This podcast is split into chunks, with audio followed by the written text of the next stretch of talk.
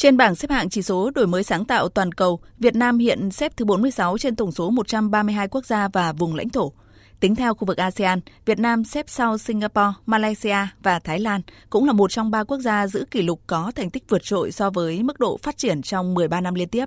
Hệ sinh thái khởi nghiệp Việt Nam đã tăng từ vị trí thứ 5 lên vị trí thứ 3 top 6 nền kinh tế hàng đầu Đông Nam Á, thể hiện ở tỷ lệ vốn đầu tư vào thị trường khởi nghiệp sáng tạo cũng như số lượng các nhà đầu tư, các quỹ đầu tư hoạt động tại Việt Nam.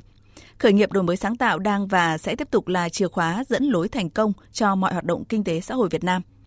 Chính phủ và các bộ ngành liên quan đang có rất nhiều nỗ lực thúc đẩy hoạt động này như khẳng định của Thứ trưởng Bộ Kế hoạch và Đầu tư Trần Duy Đông. Việt Nam đang kiến tạo môi trường và những yếu tố thuận lợi cho đổi mới sáng tạo nói chung, đầu tư khởi nghiệp sáng tạo nói riêng. Về mặt chính sách, Việt Nam đang tích cực thúc đẩy phát triển hệ sinh thái đổi mới sáng tạo và khởi nghiệp, hướng đến trở thành một hệ sinh thái năng động trong khu vực. Việt Nam đã đề ra chiến lược phát triển kinh tế xã hội giai đoạn 2021-2030 với động lực chủ yếu dựa vào khoa học công nghệ, đổi mới sáng tạo và chuyển đổi số, chủ động tham gia cuộc cách mạng công nghiệp lần thứ tư trong đó tập trung vào ba đột phá chiến lược về hệ thống thể chế, về nguồn nhân lực chất lượng cao và cơ sở hạ tầng. Các cái tập đoàn, các chuyên gia hàng đầu của thế giới trong lĩnh vực công nghiệp bán dẫn đều khẳng định là Việt Nam có rất nhiều các tiềm năng cơ hội và đây là cái thời điểm chín mùi để thu hút và phát triển cái ngành công nghiệp bán dẫn. Cũng ờ, rất mong các quỹ đầu tư, các tập đoàn quan tâm đầu tư trong lĩnh vực này trong thời gian tới.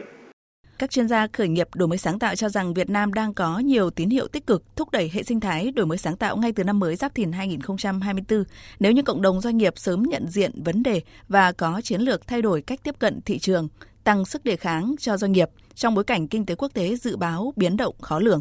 Cụ thể, doanh nghiệp đừng đợi bão tan, tình hình tốt mới đầu tư mà hãy đầu tư vào đổi mới sáng tạo để tăng sức đề kháng cho doanh nghiệp. Doanh nghiệp nên chuyển đổi tư duy trước, chuyển đổi số,